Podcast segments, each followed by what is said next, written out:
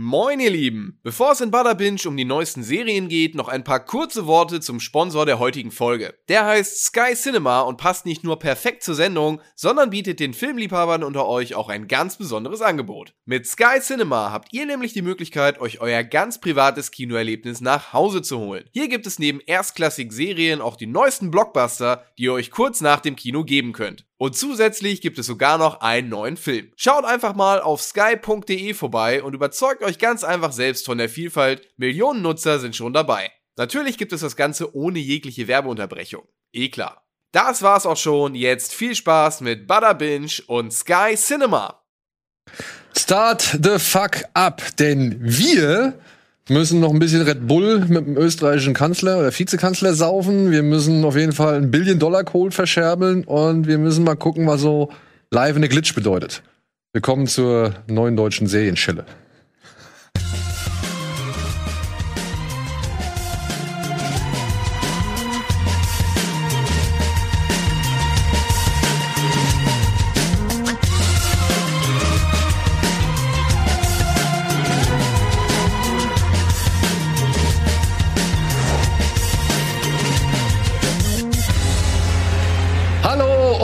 Herzlich willkommen zu einer neuen Folge Bada Binge. Sandro und ich haben die große Ehre, endlich mal wieder Ren Kühn heute hier im Studio begrüßen zu dürfen. Guten Abend. Her. Ich freue mich sehr. Willkommen Ja, im Funkhaus. reden wir heute über deutsche Serien oder warum ich hier? Ja, als Vielleicht. ehemaliger, als ehemaliger Seriendarsteller sollte das für dich ja äh, hier vertrautes Terrain sein, auf das wir uns jetzt begeben. Wieso Darsteller? Warst du nicht mal Nee, Darsteller? ich hab Theater gespielt, aber nie in der Serie mitgespielt. Da hast du was verwechselt. Kommt noch. Kommt noch. Dann Genau. schneiden wir das rein. Aber vom Dark-Experten bin ich jetzt zum Deutsch-Serien-Experten geworden. Nein, wir haben dich einfach abgegriffen. Und Freunde, es gibt eine Menge zu bereden heute. Wir reden auch noch über ein paar andere Serien, nicht nur aus Deutschland, aber wir haben uns jetzt mal vorgenommen, den ersten Teil dieser Aufzeichnung nur mit ja, neuen deutschen Serien zu bestücken, beziehungsweise mit Serien, die uns irgendwie so ein bisschen durchgeflutscht sind oder die man gar nicht so auf dem Radar hatte. Und wir wollten einfach mal gucken, was so ein bisschen da ist und haben uns so ein- eine Handvoll genommen, über die wir jetzt hier mal schnell durchmarschieren. Und wollen. weil du alles guckst, haben wir gedacht, wir fragen einfach mal dich, ob du nicht dabei sein möchtest. Ja, weil das ist nämlich tatsächlich das Schöne. Wir können Rennen jederzeit anrufen, Tag und Nacht. Und ihm eine Liste schicken und er sagt, jo, kenne ich, habe ich, habe ich, habe ich. es gibt ja. Ausnahmen. Es gibt Ausnahmen. Was war denn eine Ausnahme? Ja, das wirst du vielleicht heute noch merken. Nee, aber sag mal, von den, von den fünf jetzt, was war denn eine Ausnahme? Ich habe Wir definitiv nicht gesehen, aber weil es mich auch nicht interessiert hatte, thematisch einfach. Und okay, ja, das war's. Ja, das war's. Das war, Okay, nee, obwohl, nein, stopp, stopp, stopp. Äh, äh, ähm, hier, hier von der Start the Bildung. Ja, genau. Ja. Das habe ich auch, also noch nicht, weil ich keinen Screener beantragt hatte. Deswegen habe ich es nicht gesehen. Okay, aber jetzt hast du ein paar Folgen gesehen. Äh, ich habe äh, das geguckt, was da war. Gut, wundervoll. Aber ja, wir, können wir noch direkt mit wir mal anfangen. Läuft jetzt gerade über ZDF Neo. Ja, Ist kann man in der ZDF Mediathek ansonsten einfach. Genau, ist eine ZDF-Neo-Serie, äh, kann man aber in der Mediathek anschauen. Ich hatte jetzt gesehen, dass sieben Folgen da waren. Ich weiß nicht, ob ihr mehr gesehen habt, beziehungsweise es sollen auf jeden Fall jetzt noch im Herbst die restlichen fünf Folgen kommen. Also eine Staffel umspannt wohl zwölf Folgen, wenn ich das richtig gesehen habe. Aber sie haben schon eine zweite Staffel im Auftrag. Wieder von zwölf Folgen. Die dreht sich dann aber um was anderes, wenn ich es richtig verstanden habe, beziehungsweise um ein anderes Paar. Mhm. Und ich kann nur so viel sagen. Ich hoffe, ich äh, nehme jetzt hier nicht zu viel vorweg. Aber ein guter Bekannter von uns, der hier öfter mal in den Formaten auftaucht, sowohl in Bada Binge als auch bei Kino Plus. Er hat sehr wenig Haare, trägt einen Bart und ist das Gegenteil von einer Henne. Der spielt in Staffel 2 mit. Der hat einen kleinen Gastauftritt. Mal gucken, wer das sein könnte, beziehungsweise wann das der Fall ist, beziehungsweise wann wir diese Staffel sehen. Aber wir haben jetzt erstmal in die erste Staffel reingeguckt. Ich muss sagen, ich habe drei Folgen gesehen. Ich auch.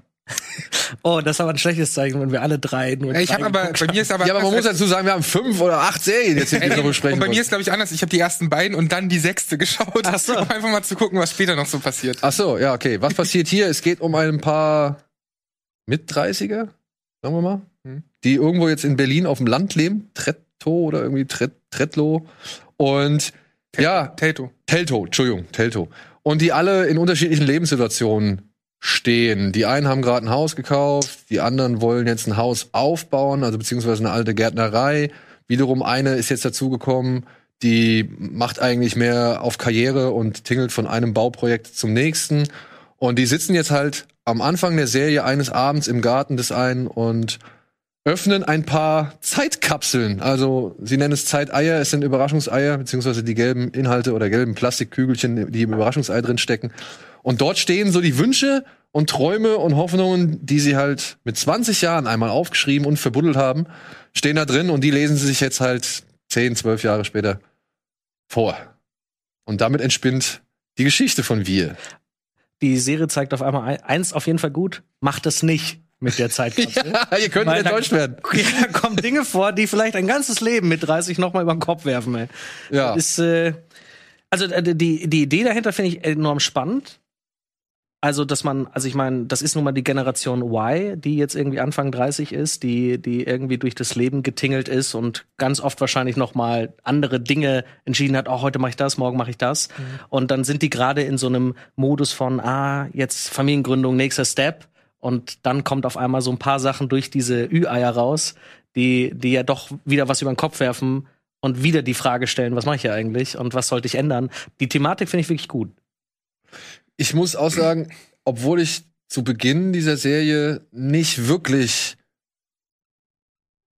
äh, auf den ersten Blick, man muss ja, man ist ja, man ist ja einfach, einfach gestrickt und, und man hat ja auch so seine Vorurteile und beziehungsweise beurteilt ja auch vieles erstmal auf den ersten Blick und so weiter. Das ist ja natürlich, das ist die alte Krux des Menschen so, ja. Und da muss ich sagen, nee, mit denen möchte ich eigentlich nicht viel Zeit verbringen. Also zu denen möchte ich eigentlich nicht Ja. gehören.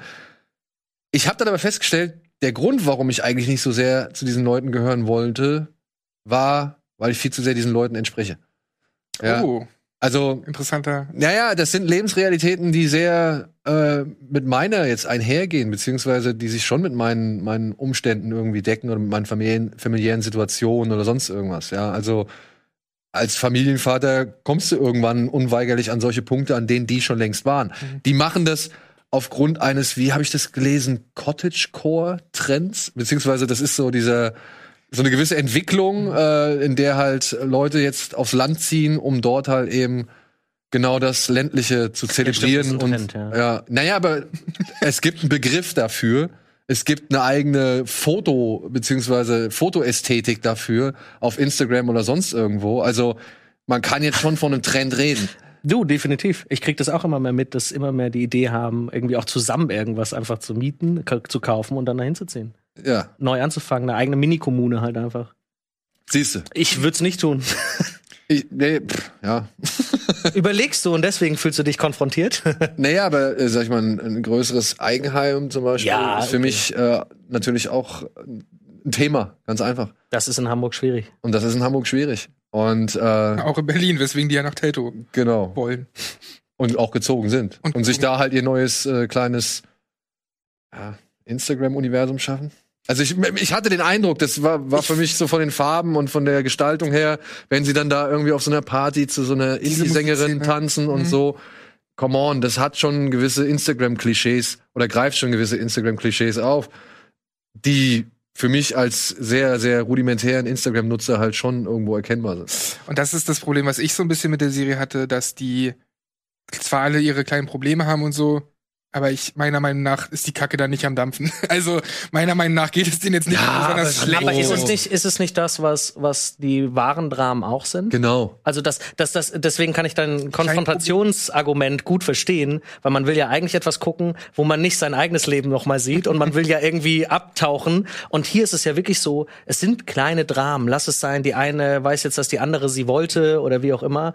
Und das sind normale Dramen aus dem normalen Leben. Ja. Und das sind ja angesagte Themen aktuell, dass du gar nicht mehr so überdramatisierst, sondern guckst, wo ist eigentlich der Ursprung und das erzählst du. Was ich aber mit Instagram, ich fand das zu überspitzt, ich fand es zu viel. Ja, das meine ich, das meine Was ich. nicht kein gutes Feeling mehr war Nee. für die Serie. Und genau das, das war halt gerade so halt am Anfang und wo ich dachte, ah, ey, nee, eigentlich habe ich keinen Bock weiter zu gucken so, ja, also das das interessiert mich jetzt wirklich alles nicht so. Aber ich habe dann weitergeguckt und ich muss sagen, am Ende der dritten Folge hatten sie mich. Hm. Weil das fand ich dann tatsächlich ähm, der Geschwisterkonflikt, der da unter anderem mit mitspielt. Ich hoffe, er ich habe schon irgendwo gelesen, dass es tatsächlich mehr um eine Liebesgeschichte geht als um alles andere. Aber ich hoffe, dieser Geschwisterkonflikt, der wird halt noch ein bisschen weiter ausgebaut, weil den fand ich tatsächlich cool. Also das, das fand ich. Aber der wird doch auch in der ersten Folge schon vorbereitet. Ja, ja, der wird schon vorbereitet, aber ich fand, ich fand das halt gerade am Ende der dritten Folge, wo ich gedacht habe, ja, ich kann euch beide verstehen. So, also deswegen, und da war ich an einem Punkt, wo ich sagte, okay, jetzt habe ich die Figuren doch näher an mich rangelassen, als ich es am Anfang für möglich gehalten habe. Und das will ich der Serie, sag ich mal so, als positives, äh, sag ich mal, Kriterium mit auf den Weg geben, weil irgendwie hat mich dann die Atmosphäre gekriegt und ich habe auch verstanden, okay, es soll hier nicht das große Drama sein. Aber darauf Ja, okay. muss man halt schon irgendwie Bock haben, weil ja, wenn es nur so belang, also was heißt belang, wenn es die kleinen Dinge des Lebens sind und wenn dich das nicht irgendwie erreicht oder irgendwie interessiert oder irgendwie bei Laune hält, ja, dann hast du wir auch schnell verloren. Ihr habt schon recht, weil das ist der Punkt, weswegen es mich verloren hat, weil ich mich selbst, also ich kann mich da jetzt nicht so, noch nicht so sehr mit identifizieren, aber kenne natürlich Leute im Umfeld. Ich meine, ich spiele auch in Brandenburg. Äh, da komme ich ja nun mal her und habe da viel Verwandtschaft und so. Und auch äh, Cousins und so, die dann auch im Umfeld von Berlin leben und genau diese ähnlichen Probleme irgendwann ge- bekommen haben. Ähm, aber ich habe mich beim Zuschauen gefragt, wenn ich Leute im Umfeld habe oder du selbst irgendwie äh, dich da ein bisschen identifizieren kannst mit, mit deren Problemen und so, braucht man das denn noch als Serie? Also ist das dann sowas, was, was, also mir hat's nichts gegeben, weil ich natürlich dann auch eher Fan bin von dieses Überdramatische wie Euphoria oder so ein Shit. Es ist jetzt schwer vergleichbar, aber, aber ich dachte so, das ist mir zu wenig. Normal. Zu, zu, zu normal. Das ist zu sehr in der Nachbarschaft so. aber du? tatsächlich ist ja ZDF Neo oder die Produktionsfirma, die ist erst hingegangen und hat halt ja Leute gefragt, was wollt ihr sehen? Und hat ja wirklich, glaube ich, das sind mehrere Autoren, richtig viele Autorinnen sind da am Sieben Start. Autorinnen. Sieben, ja. Und die haben halt wirklich all das aufgeschrieben, worauf sie Bock haben, so.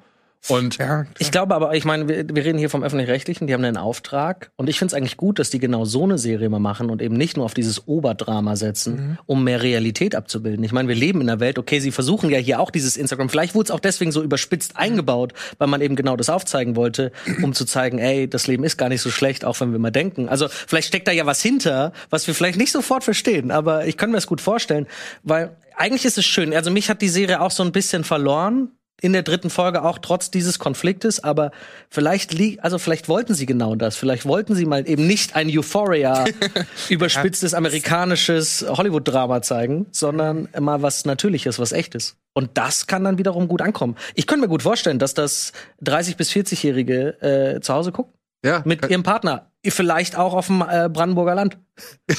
ich guck das dann noch mal in fünf Jahren und dann reden wir noch Ja, genau. Guck das in fünf Jahren, dann reden wir noch weiter. So, wir reden jetzt auch weiter und zwar über eine kleine Serie, die ich schon länger irgendwie im Postfach hatte, dass man mal darüber reden soll. Ich habe es irgendwie immer ein bisschen nach hinten geschoben. Man kennt das ja. Äh, leider muss ich hinzusagen, denn sie hat mich dann doch erreicht. Ich fand sie wirklich unterhaltsam, was aber auch daran liegt, dass sie tatsächlich noch kürzer ist als die einzelnen Folgen von Wir, die gerade mal so um die 20 Minuten sind. Für Umme auf Amazon Prime ist tatsächlich nur pro Folge 10 Minuten lang, aber ich finde, in diesen 10 Minuten kriegst du eigentlich echt immer richtig schön viel geboten. Ich hätte das nicht gedacht, oder ich, wie gesagt, es hat mich auch nicht so wirklich angesprochen, aber die Geschichte von Mo Mickelson, einem erfolglosen Schauspieler, der sich in Berlin von Casting zu Casting und Set zu Set hangelt und, ja, weiß ich nicht, von Situation zu Situation, fand ich dann, obwohl sie manchmal so ein bisschen drüber ist, kam sie dann doch immer wieder richtig schön zurück auf eine angenehme, äh, sag ich mal, Humor oder auch eben menschliche Ebene.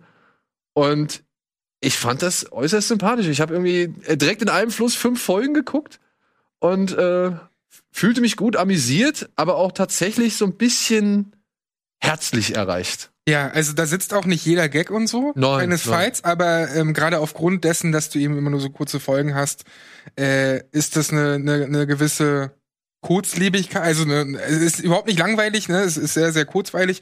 Und ich muss auch sagen, dafür, dass ich anfangs gar keinen Bock hatte äh, auf die Serie, weil die ja auch jetzt nicht so viel Budget hatte und so, und das siehst du vielleicht auch hier und da und das relativ standardmäßig gefilmt, sag ich mal, ähm, waren das doch ein paar Szenen, wo ich lachen musste, ein paar Szenen, die äh, mir auch ans, ans Herz gingen oder wo ich auch gedacht habe, ja, das gibt's ja tatsächlich so, auch wenn das alles natürlich überspitzt ist. Und ähm, für mich ist das ein kleiner Geheimtipp dann geworden. Ich habe noch nicht alles gesehen, aber so fünf, sechs Folgen, also ungefähr eine Stunde nur, habe ich dann halt gesehen und ich werde auf jeden Fall das weitergucken. Wie ging's dir dabei? Du guckst gerade so, als würde dir das gar nicht gefallen. Ich habe sie auch aufgeschoben. Lange, lange, lange, lange, lange. ähm, und ich habe danach gedacht, warum? Ja. Ah, siehst du. Also, ja, sie ist halt Sie ist wie, wie, wie so ein Studentenfilm gemacht. Also so äh, ohne Budget, wie du gerade sagst. Und äh, was sie hier aber, äh, finde ich, sie ziehen das gut durch. Ja. Also es hat einen eigenen Stil, der die ganze Zeit durch alle Folgen durchgeht. Von der Humorebene, auch wenn nicht immer alles sitzt. Aber dadurch funktioniert es für mich. Sie wissen, Ähm, was sie machen. ich, ne? ich fühlte mich am Anfang von der Thematik ein bisschen daran erinnert. Joyce Ilk, die Schauspielerin und Creatorin auf YouTube, die hat damals angefangen mit ähm, eine arbeitslose, das Leben einer arbeitslosen äh, Schauspielerin. Und das ist er ja auch irgendwie so ein bisschen. Er ist ein arbeitsloser Schauspieler und wir sehen zu, wie er versucht irgendwie Karriere zu machen und immer wieder ja auch und in, in Situationen geriet, die nicht geil sind. Also so richtig ins Fettnäpfchen oder auf einmal steht er in einem Krankenzimmer und ne, da sind geile Situationen. Und ganz kurz noch, ich finde dieses überdrehte, vor allem weil ein Semmelrogge und ein äh, Koritke dabei sind, großartig. Die passen ja auch zu solchen Werken. Das sind so typische Anfang 2000er Filme, günstig produzierte deutsche Filme. Und das macht er gut. Und das hat Charme. Und ich habe alle durchgeguckt. Ich finde wirklich, Ach, geil. ich habe sie durchgesuchtet. ich finde Ja. aber auch ihn hier, den Hauptdarsteller, der diesen Mo Mickelson spielt. Mats Mikkelsen? Ja, den, den Mats Mikkelsen, den finde ich auch super. Der also, hat mitgeschrieben. Also der hat, ist einer der drei äh, Erfinder dieser Serie. ist das der Michael Schumacher? Ja. Ach, okay. Immer ein bisschen strange gewesen, als da Michael Schumacher stand. Aber ähm, den fand ich auch gut und ich glaube, das kann auch sonst in die Hose gehen, wenn du keinen so, ja, doch irgendwie charmanten Aber das Schauspieler lief ja auf Festivals oder so und dann hat Amazon das erst eingekauft, ne? Ja, sie, nee, das Ding war, also die Produktionsgeschichte ist sogar noch ein bisschen anders. Die hatten eigentlich äh, vor, ähm, das Ganze mit äh, dem ehemaligen Chef von Pro7 zu machen. Und der hat dann schon Finanzier, also der war halt der Finanzier, der hatte schon irgendwie alles mögliche auf den Weg gebracht und irgendwann, batz, ist es irgendwie geplatzt. Und dann mussten sie, standen sie wieder am Anfang und dann sind sie wieder auf die Suche gegangen und dann kam erst Amazon und hat das dann äh, gekauft. So, Sonst, ja. sonst wäre es wahrscheinlich bei Join dann gekommen oder so. ja, irgendwie sowas, ja. Weil das, das muss man ja auch immer sagen. Das, ich weiß nicht, ob es dir da auch so geht, Ren, aber sowas wie für Umme oder halt auch diese ganzen Join-Produktionen, die gehen richtig krass unter, ne? Also Moritz Bleibtreu hat ja jetzt auch dieses Blackout.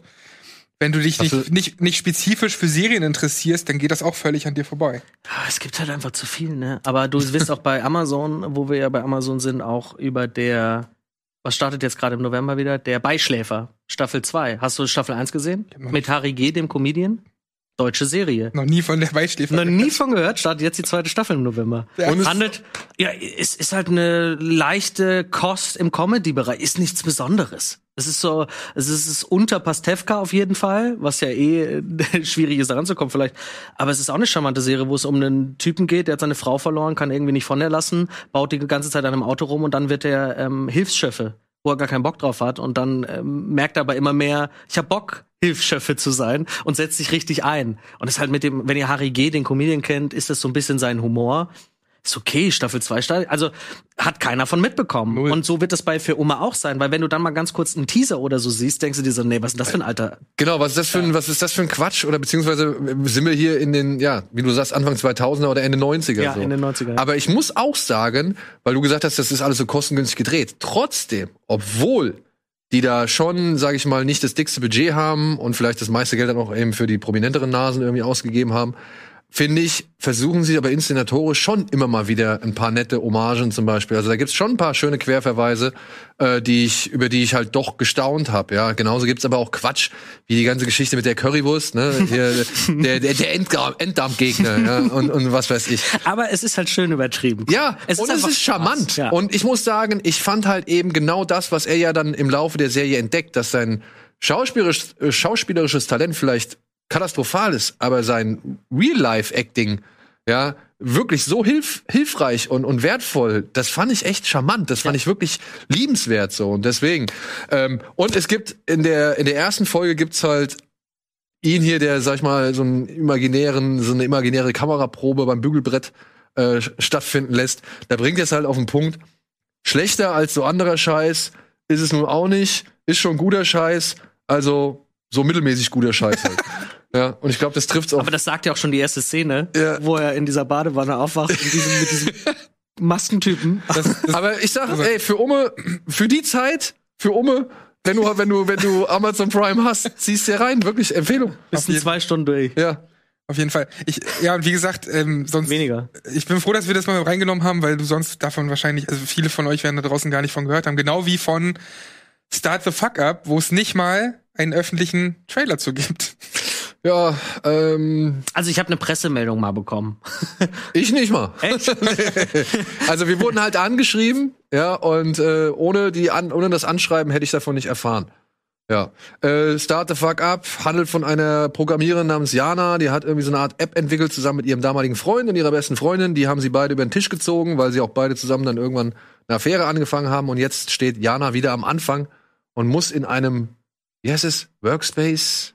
Ist so ein Startup-Workspace-Ding ist das. Ja. Das ist ein Workspace, aber eher für. Also so, ein- so, ein- so ein Allgemeinbüro. Da kommen Leute hin, die kein eigenes Büro haben. das hat einen Namen. Wie heißt das? Also wie heißt denn diese? Office Space? Nee, aber das hat doch auch.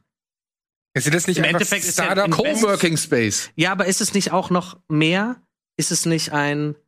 Ach, ich komme nicht drauf, was in Think der Tank? Startup-Szene halt typisch ist. Startup Roots. Einer, einer letztendlich. Habt ihr, habt ihr, habt ihr die Serie ähm, Silicon Valley gesehen? Ja. Was Ja. ist er denn, der das Haus zur Verfügung stellt? Entrepreneur? Nee, er nennt das doch immer. Ach, ist egal, Leute, Ja, ich komm nicht drauf. gut. Aber es gibt einen speziellen Begriff dafür. Es ist ja ein Investor letztendlich dahinter, der ja äh, dir die Möglichkeit gibt, in diesen Räumlichkeiten deine Firma zu entwickeln. Ja. Ich würde sagen, Coworking Space. Für Startups. Bleiben wir ja genau, für Startups. Die zusammenarbeiten sollen. Die zusammenarbeiten sollen, beziehungsweise die da ihre eigenen Ideen entwickeln sollen und dann vielleicht mit Hilfe von anderen Einflüssen sogar noch ein bisschen erfolgreicher sind und so weiter und so fort. Und ja, daraus entspinnt sich die typische, ja, Office- oder Works Workplace-Comedy ähm, à la, ich muss es sagen, à la Scrubs und Community. Daran habe ich mich sehr stark erinnert gefühlt.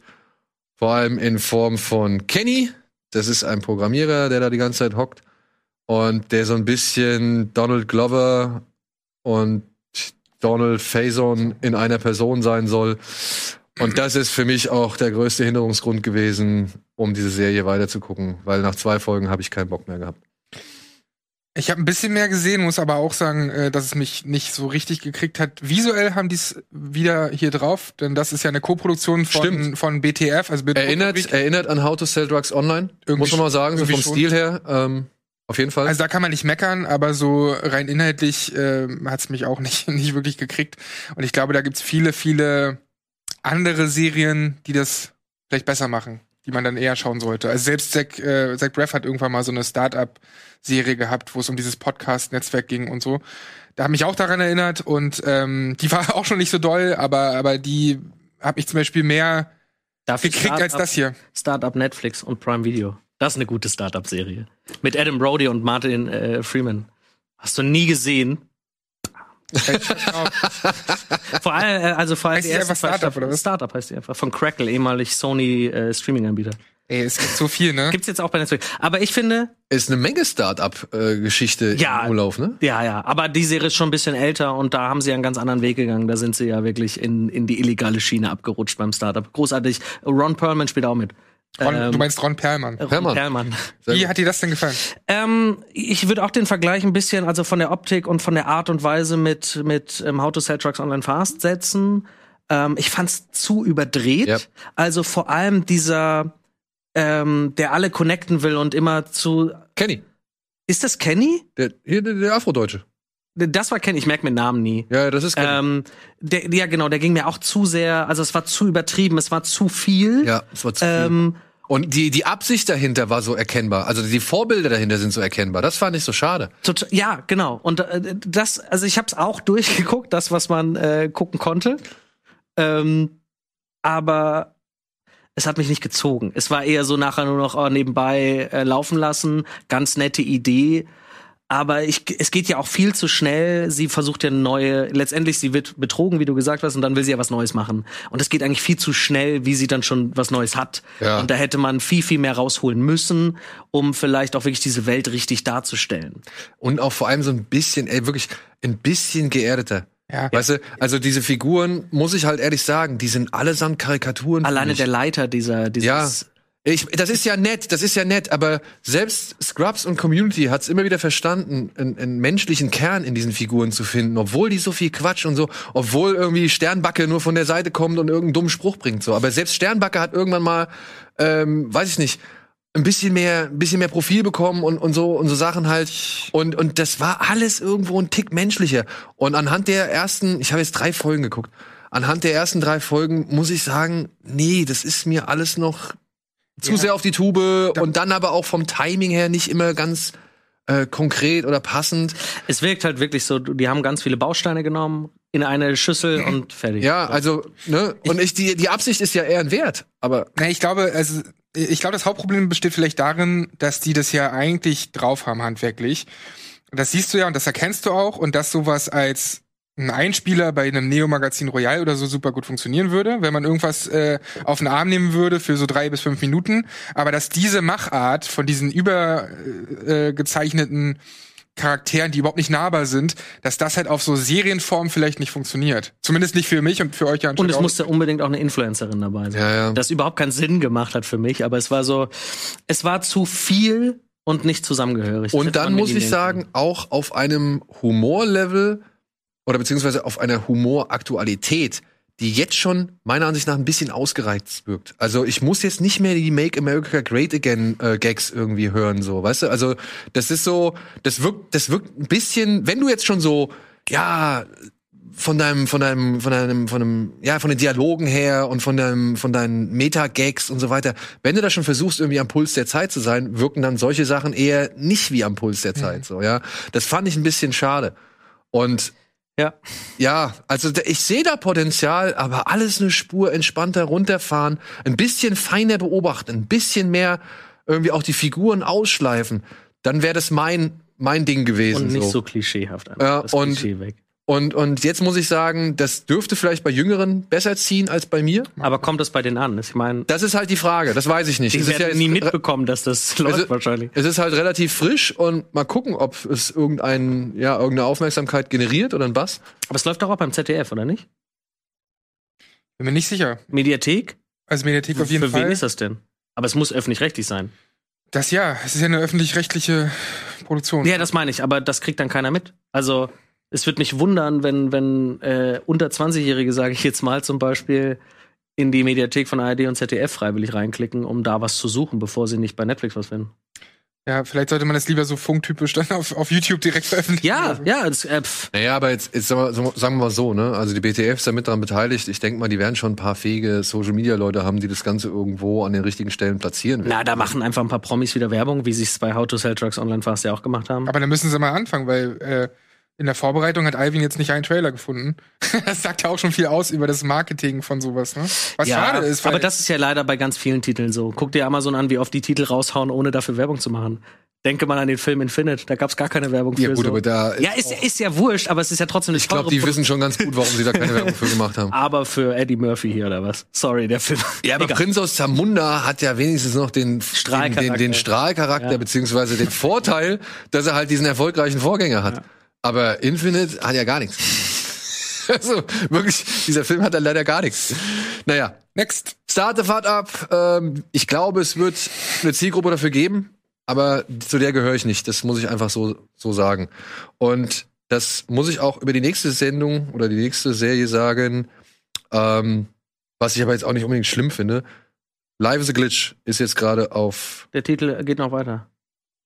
Du hast den wichtigsten Akteur vergessen. with Ja. Julian Bam. Das, Das, ist der Titel. das ist der Titel. Ja, der Naja, Titel ist offiziell so lang. Viele schreiben ohne with Julian Bam, aber es ist mit.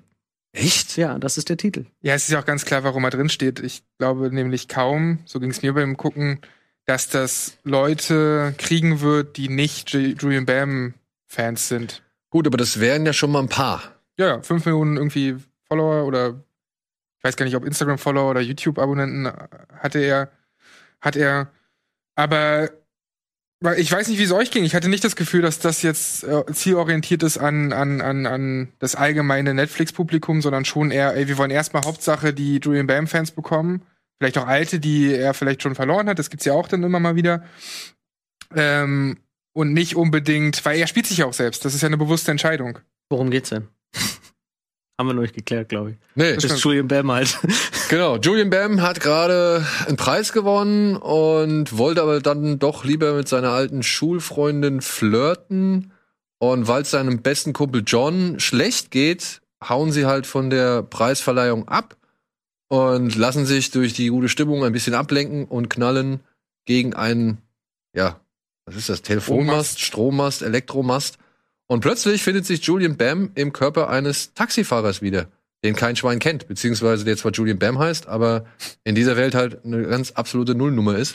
Im Gegensatz zu seinem Kumpel John, denn der ist nämlich fetter Gangster-Rapper und lebt in Saus und Braus und jetzt müssen die beiden erstmal in dieser Parallelwelt, durch die sie halt, oder in die sie gelangt sind, dadurch, dass sie halt eben gegen diesen Mast gefahren sind, müssen sie jetzt rausfinden, wie kommen sie zurück, beziehungsweise wer sie überhaupt sind und was können sie machen. Du erzählst, ich schaue den Trailer und dachte mir so, okay, so haben die den Trailer geschnitten. Die haben überlegt, wie erklären wir diese Serie? Und so ist der Trailer, weil es hat genau gepasst, wo du erzählt hast, wann John oder wer John ist, was John macht. Das hat sehr gut, als hättest du es gemacht, geschnitten. Nein, habe ich tatsächlich nicht. Aber für mich ist es natürlich ein bisschen schwer, weil ähm, ich bin ganz, ganz gut mit Sean Boo befreundet, der die Serie halt äh, inszeniert hat und der da wirklich viel Arbeit reingesteckt hat. Er hat mir immer wieder Sachen und, und Bilder vom Prozess irgendwie geschickt, von den Dreharbeiten und so. Und ey, ich muss sagen, es ist nicht mein Ding. Es ist wirklich nicht mein Ding. Es ist nicht mein Humor unbedingt. Es ist nicht auch. Ich, es, ich bin nicht die Zielgruppe. Das ist wirklich, das ist so das, das, das Gefühl, was ich habe. Ich bin nicht die Zielgruppe. Trotzdem muss ich sagen, es gab da ein paar Szenen, da habe ich laut aufgelacht. Also habe ich wirklich laut aufgelacht, weil sie halt eben so aus der Unmittelbarkeit rauskam und weil sie auch meiner Ansicht nach vielleicht gar nicht geplant waren. also, weil sie irgendwie, weil sie halt einfach irgendjemand haben machen lassen oder sowas. Ich, ich kann ich, ich kann es nicht wirklich behaupten. Bei einer Szene bin ich aber sicher, da liegt es halt am Timing und das kommt dann noch mal. Und da muss ich sagen, hat Sean schon hier und da das richtige Gespür bewiesen. Und ich muss auch sagen, dass mich die Story letztendlich irgendwo interessiert hat. Weil ich wollte jetzt wissen, mit welchen Mitteln sie jetzt versuchen wollen, zurückzukommen. Ich bin jetzt in der dritten Folge. Aber ja, ich werde es auch noch fertig gucken. Aber ich sag halt direkt, für mich ist das nichts. Ja, ich, ich glaube aber aus dieser Ausgangslage, die ich auch ganz spannend finde, hätte man noch mehr machen können. Dieses, äh, dieses, was ist denn, wenn ein Star oder ein Influencer all diese Mittel nicht mehr hat? Wie geht's dem dann halt so in der anderen Welt? Ähm, er ist ja sehr vieles, nimmt er ja für selbstverständlich hin in so einem Influencer-Life halt. Und das hat er ja dann plötzlich nicht mehr. Und ich finde aber, gerade dadurch, dass das einfach nur projiziert wird auf seinen Buddy, der halt äh, Rap äh, erfolgreich im Rap ist, also ein erfolgreicher Rapper ist, ähm, wird es eigentlich nur übertragen auf die andere Figur. Und ich finde aber eigentlich hätte es diese Ebene, dass der Buddy von ihm halt so ein Rapper wird, die hätte gar nicht gebraucht. Man hätte vielleicht das anders ausspielen können, dieses, was wäre, wenn er alles, was er hat, los wird. Und oh. das fand ich so ein bisschen schade. Ich glaube, dass, dass, äh, dass die was ganz anderes wollten, als das, was du gedacht hast. Ja, ja. Ich glaube, es geht sein. eher darum, dass er seinen Freund, ja, und das sieht man ja am besten in der ersten Folge, wo der den Preis bekommt, eher als, als selbstverständlich nimmt und als Nebenprodukt und zur Seite geschoben wird, was man in dieser Fotoszene sieht. Und natürlich hat das was mit seinem Lebensstil und er denkt, das ist nun mal sein Leben und hier läuft alles so, wie er das gerne möchte. Aber der Kontrast ist ja eine Parallelwelt, dass John der Star ist und Julian Bam eben nichts mehr und er versteht dadurch, dass sein bester, wie er seinen besten Freund eigentlich behandelt hat, in welcher Situation der sich befand. Ähm, ich möchte jetzt nicht aufs Ende eingehen, was wäre ein Spoiler. Ähm, das finde ich schon gut gelöst. Ich finde, Nee, vor allem, ich würde noch hinzufügen, ich finde auch gerade in den ersten beiden Folgen, ich, also ich habe jetzt wie gesagt Mitte dritte geguckt, so, ja, aber ich finde gerade auch in den ersten beiden Folgen, und da muss ich, muss ich halt schon wieder so ein bisschen auch den Respekt zollen, finde ich, kommt Julian Bam überhaupt nicht sympathisch oder nicht wirklich als der sympathische Typ rüber. Also da ist er halt nämlich genau, was du beschrieben hast. Äh, merkt man eigentlich schon, was er halt für selbstverständlich genommen hat und dass er dadurch selbstverständlich auch gewisse Arschloch-Charakterzüge annimmt. Und das, das versuchen sie jetzt zu erzählen. Also sie versuchen bis zum Ende zu zeigen, Julian Bam ist es Arsch und muss sehr schwer eigentlich verstehen lernen, was er für ein Arsch ist, um dann letztendlich eine selbstlose Entscheidung zu treffen, so ungefähr. Das ist ja die Reise von Julian Bam innerhalb dieser Serie. Und das ist der Part, wo ich auch sagen muss, das ist gut gemacht, die Idee ist gut. Da hätte man definitiv ein paar Dinge ändern können und vielleicht sogar müssen, um es noch mal ein bisschen besser herauszuarbeiten, mehr Tiefe zu geben den jeweiligen. Aber wir hatten ja alle, glaube ich, jetzt schon das Thema, es ist eben für eine spezielle Zielgruppe. Ich würde auch behaupten, es ist nun mal für die Julian Bam Hardcore-Fans, ja. ähm, weil es ist die typische Machart für Julian Bam. Ich damals fand immer seine Videos gut, weil die einfach im Standard von YouTube mhm. was Geiles geliefert haben. Es waren immer Kurzfilme im Nachhinein. Irgendwann haben sie ja damit aufgehört. Was mich aber persönlich stört, ist A, dass es sich wie ein YouTube-Video anfühlt und zwar nicht nur eins, sondern ganz viele und ich immer wieder das Gefühl hatte, dass die Stile verändert wurden. Also wie die Bildsprache ist und das Grading. Immer wieder kam es mir so vor, also heute haben sie mit der Kamera gedreht, obwohl Netflix ja nur, ich glaube, drei verschiedene Kameras zulässt, aber es wirkte manchmal so, als, als wäre das so zusammengewürfelt. Wir drehen wie immer YouTube, schneiden das dann zusammen und vielleicht war das das Ziel auch für Netflix, dass sie sagen, wir wollen das YouTube-Publikum zu uns ziehen. Ich persönlich habe da ein bisschen was gegen, weil ich einfach der Meinung bin, ey, wir sind doch an einem schönen Standard für Serien angekommen. Der darf gerne auch bei einem YouTube-Star bleiben und das fehlte mir bei der Serie, wo Fans wahrscheinlich sagen, und ich habe ja schon eine Kritik dazu gemacht, ey, du verstehst das falsch, kritisier das doch nicht so sehr. Es ist einfach mein, meine Ansicht dazu, aber ich glaube auch, ich bin nicht der, der angesprochen wir, alle, werden sind möchte. wir alle drei nicht. Also, ich glaube halt auch, dass die Ästhetik, die da gewählt worden ist, wirklich all dem entspricht, was Julian Bam in seinen Videos schon irgendwie aufgegriffen hat und gemacht hat. Aber weißt du, was ich da so problematisch finde? Er hat, ich habe letztens, ähm, Netflix hat auf YouTube eine Reportage, Dokumentation, kurzes Behind the Scenes hochgeladen. Und da meint, da hat Julian Bam noch vorgestellt, ja, wir hatten ein viel größeres Team, wir konnten viel mehr machen. Und das hat mich dann gestört, die konnten viel mehr machen, aber am Ende ist es das gewesen, was sie auf YouTube getan haben. Nur eben mit einer geileren Kamera, mit geilerem Licht, mit geilerem Setting. Und dann holt man sich leider ganz viele jung also Newcomer im Schauspiel- und Schauspielerbusiness, die aber das auch gelernt haben, also angeblich, und, und dann einfach, also als würden sie Vorlesen spielen. Und das reißt mich immer wieder raus. Also es stört mich eh oft bei deutschen Produktionen, wenn es sehr theaterhaft ist. Aber hier ist es wirklich laienhaft und das nervt. dass du das Gefühl hast, die, äh, die, die tragen das Drehbuch vor. Ja. Äh, also lesen quasi, ne? Das, Ich musste jetzt kurz in, und da finde ich, dass die beiden Ja. YouTuber letztendlich das besser gemacht haben als alle anderen. Und Obwohl ich muss sagen, es gibt ich fand diesen Diego. der Ma Manager? Nee. Ach, Nee. du meinst den, den, ja, den, den, ja, ja, ja. Den Diego fand ich noch ganz cool. Also, Ja, das stimmt, aber weil, weil es im- zu seinem Charakter, zu seinem Klischee-Charakter Ja, ja, genau. gepasst hat.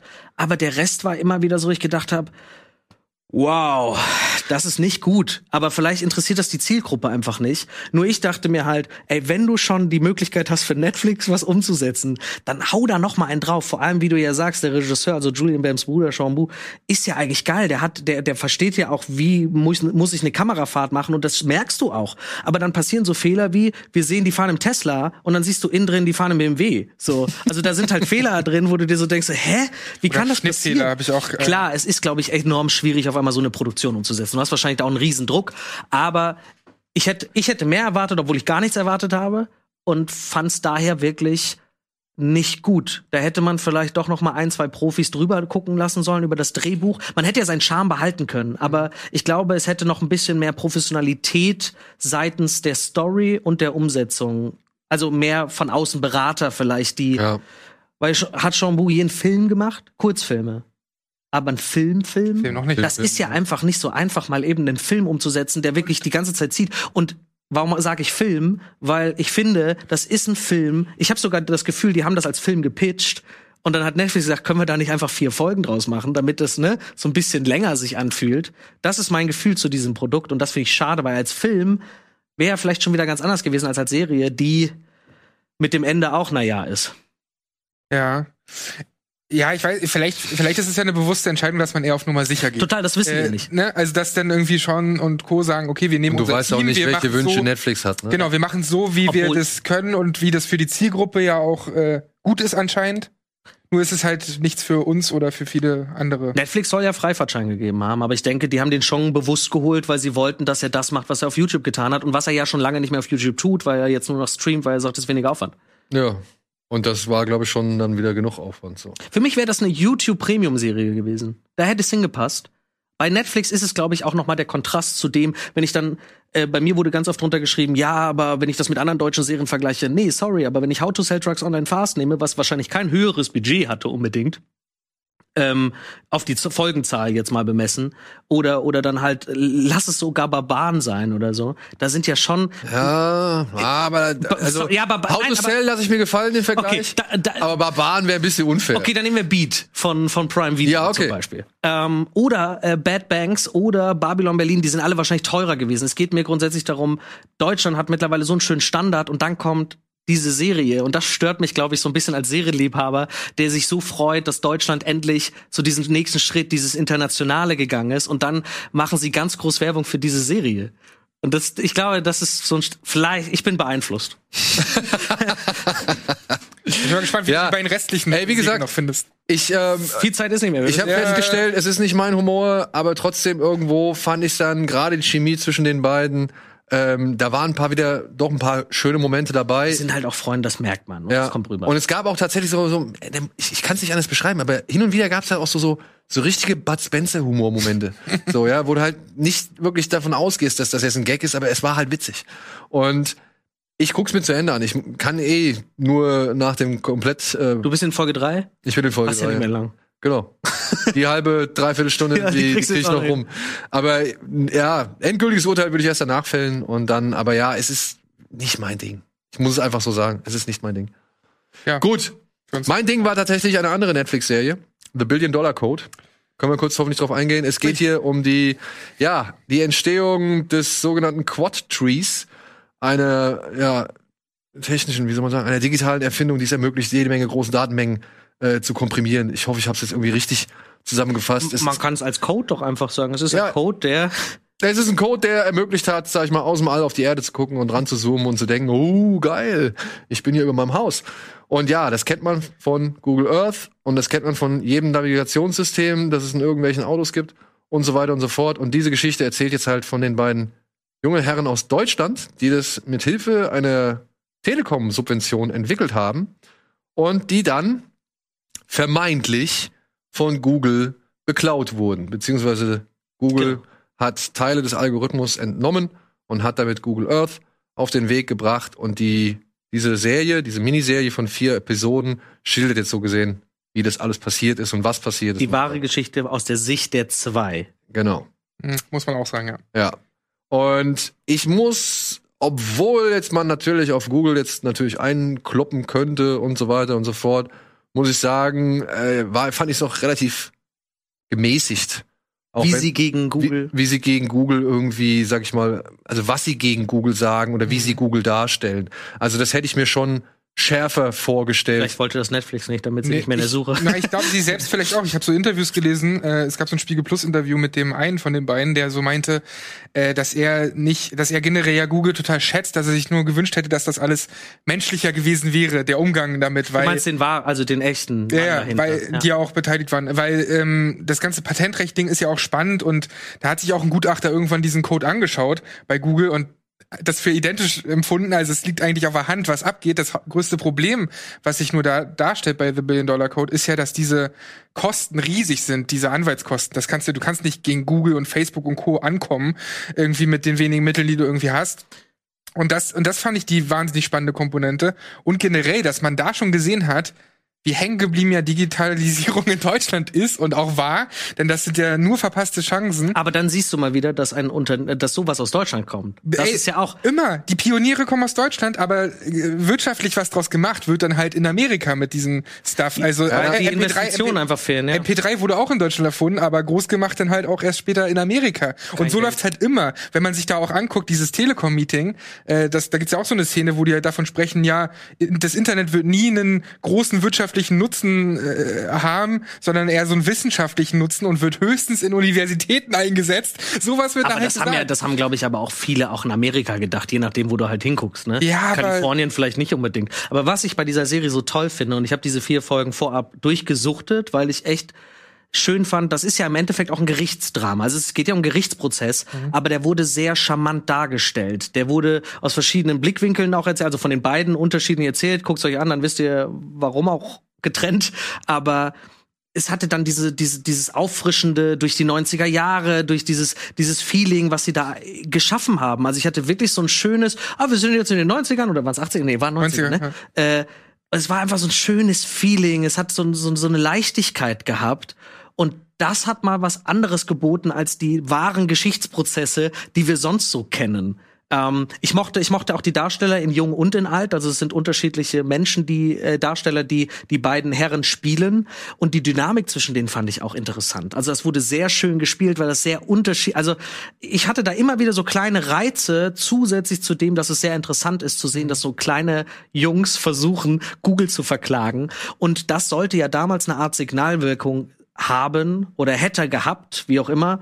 Ähm, für Hätte andere haben Unternehmen, können. was Patente angeht. Also das ist ja geschichtlich gar nicht mal so irrelevant. Und den beiden ging es ja am Ende eigentlich nur darum, dass sie sagen oder dass Google sagt, sie haben den Code geschrieben. Mhm. Ja, Es ging ja gar nicht so sehr um Geld. Es ging ja eher darum, die Anerkennung. die Anerkennung. Genau. Die haben es ja auch anfangs überhaupt nicht aus wirtschaftlichen Nutzen gemacht. Das war ja, sie nennen es irgendwie, äh, TerraVision.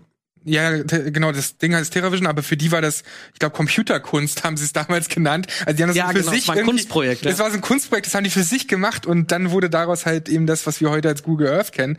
Bei Google, ich will noch mal ein dickes Lob aussprechen dafür, dass das so verständlich rübergebracht ist, denn ich glaube, dass das eigentliche Thema relativ komplex ist und und auch kompliziert sein kann. Genau, ihr bekommt dann- jetzt hier nicht die tausend Codezeilen geliefert. Genau, und, und so, aber ja. trotzdem ist es authentisch. Also was ich damit meine ist, bis Mr. Robot kam, waren ja ganz viele Serien und Filme immer so dieses typische Hacking-Ding wurde so hingerotzt und so, ja, so einfach sieht das aus. Dabei ist es ja super komplex.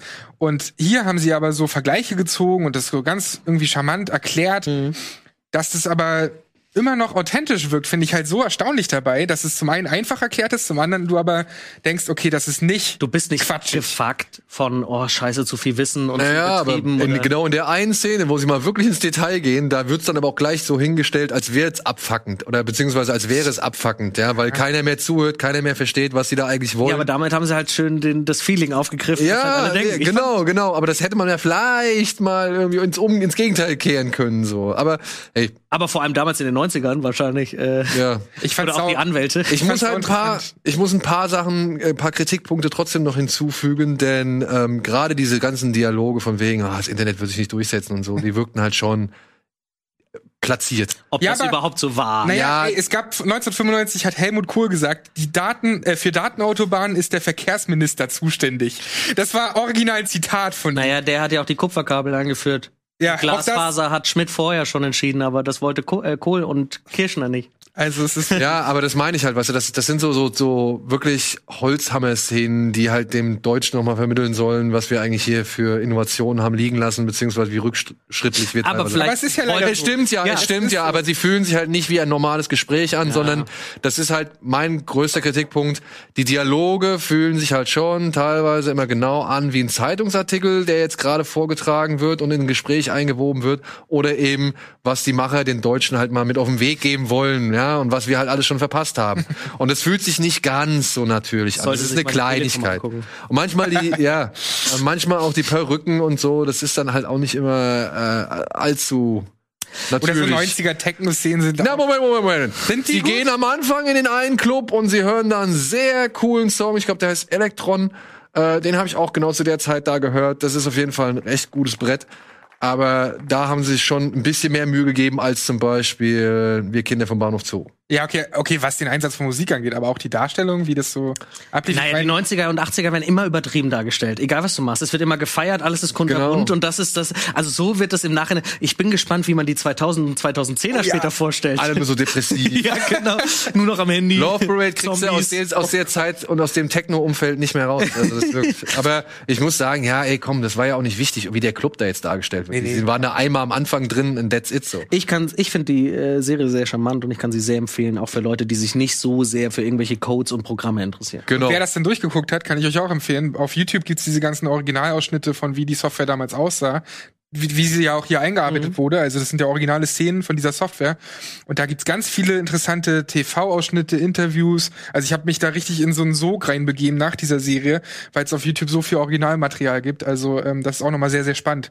Die bessere Startup-Serie. Na, von Oh, ja. genau. Und nur zur, damit hier alles seine, seine Korrektheit hat. Diese beiden Figuren, die hier in der Serie dargestellt werden, sind im wahren Leben vier Personen. Also sowohl der Juri, der besteht im wahren Leben aus zwei Personen, als auch sein Kollege, gespielt von Marc Waschke, sind äh, jeweils zwei Personen, die hier zusammengefasst worden sind. Finde es aber eine gute Entscheidung, weil man dann diese Ja. Dynamik Ist ähnlich so wie mehr bei Tschernobyl, finde ich. Da Genau. hat man ja, Ja. auch eine Ärzte, ach, eine Wissen, nee, Ärzt, Wissenschaftlerin was, ne? Genau, die Wissenschaftlerin war stellvertretend für mehrere Genau. Wissenschaftler. So, damit wären wir bei der letzten äh, deutschen Serie, die ich auch jetzt schon mal direkt als Empfehlung mit auf den Weg geben kann. Sie heißt die Ibiza-Affäre und handelt davon, wie es dazu kam, dass sich HC Schrache, der damals noch nicht, der da noch nicht der ehemalige Vizepräsident Je nachdem, von welchem Zeitpunkt du in der Serie sprichst. ja, genau. Ähm, also es geht, da, es geht darum, wie der Politiker HC Strache, der später mal dann Vizepräsident Kanzler von Österreich war, wie, es dazu kam, dass der in Ibiza auf einer Finca oder in einer Finca hockt und mit einer angeblichen russischen Oligarchin darüber redet, wie man die Kronenzeitung Deutsch, äh, Österreichs stärkstes Presseorgan, wie man die kaufen kann und dann auch gewisse Meinungen formen kann und ist Wahlen aber ganz schön beeinflussen kann. gespoilert hier. Die Ibiza-Affäre habe ich gespoilert. Scheiße.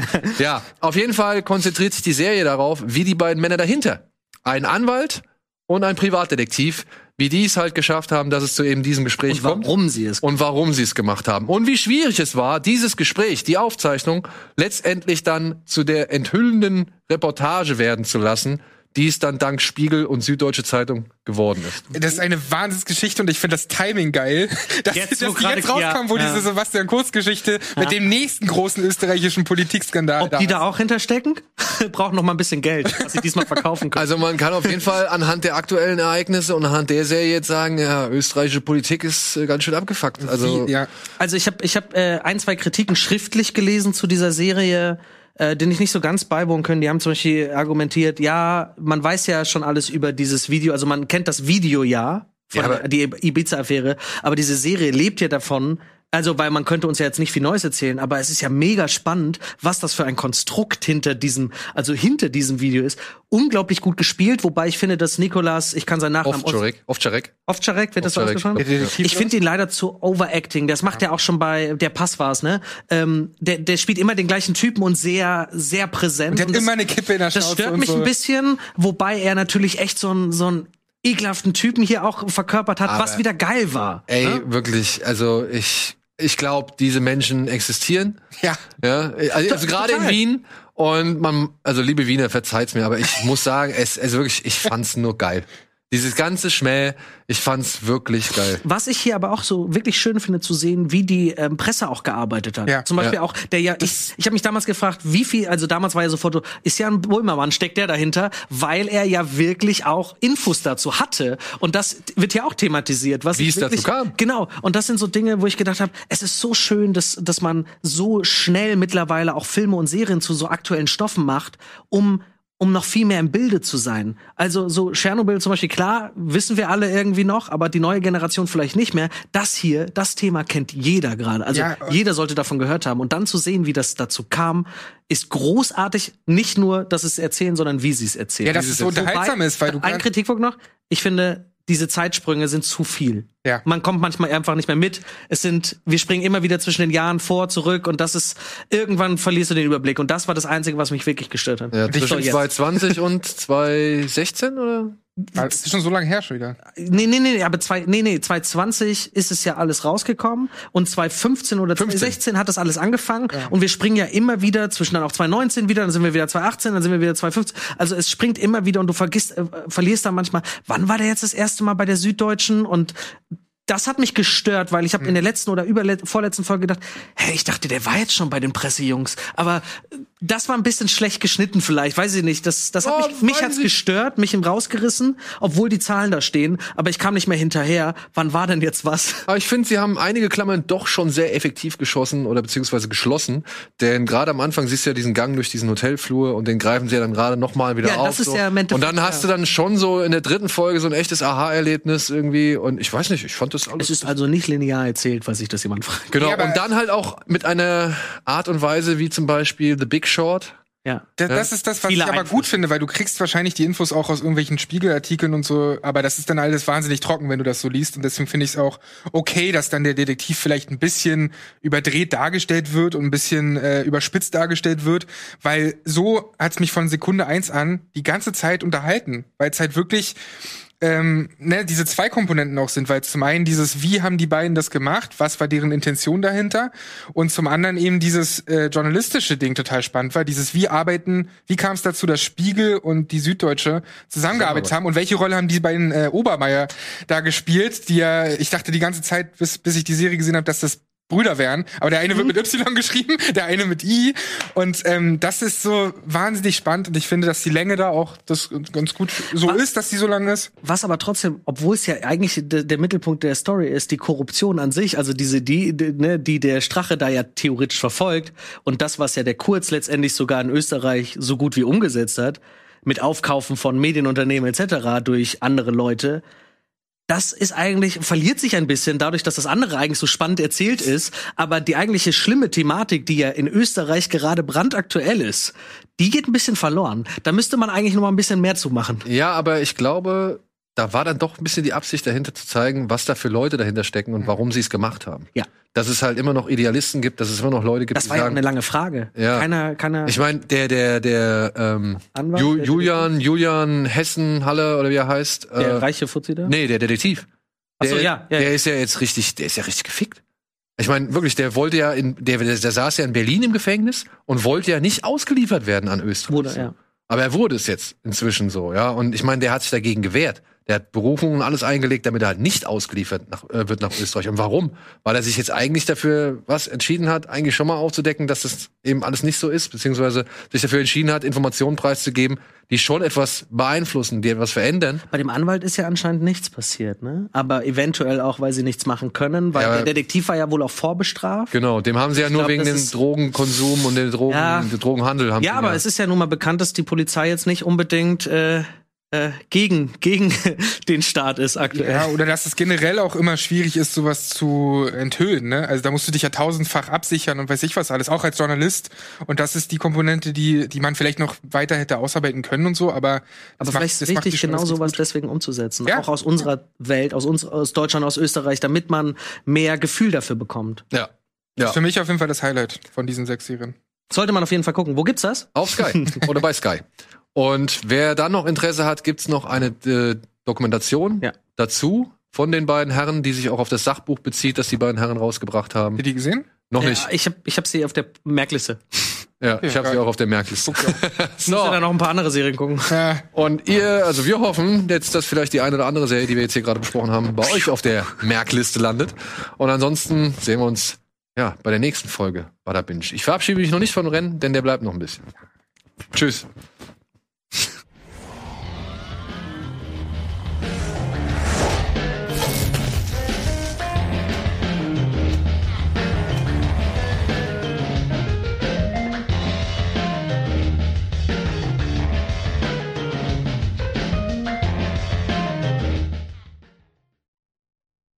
Diese Sendung kannst du als Video schauen und als Podcast hören. Mehr dazu unter rbtv.to slash badabinch.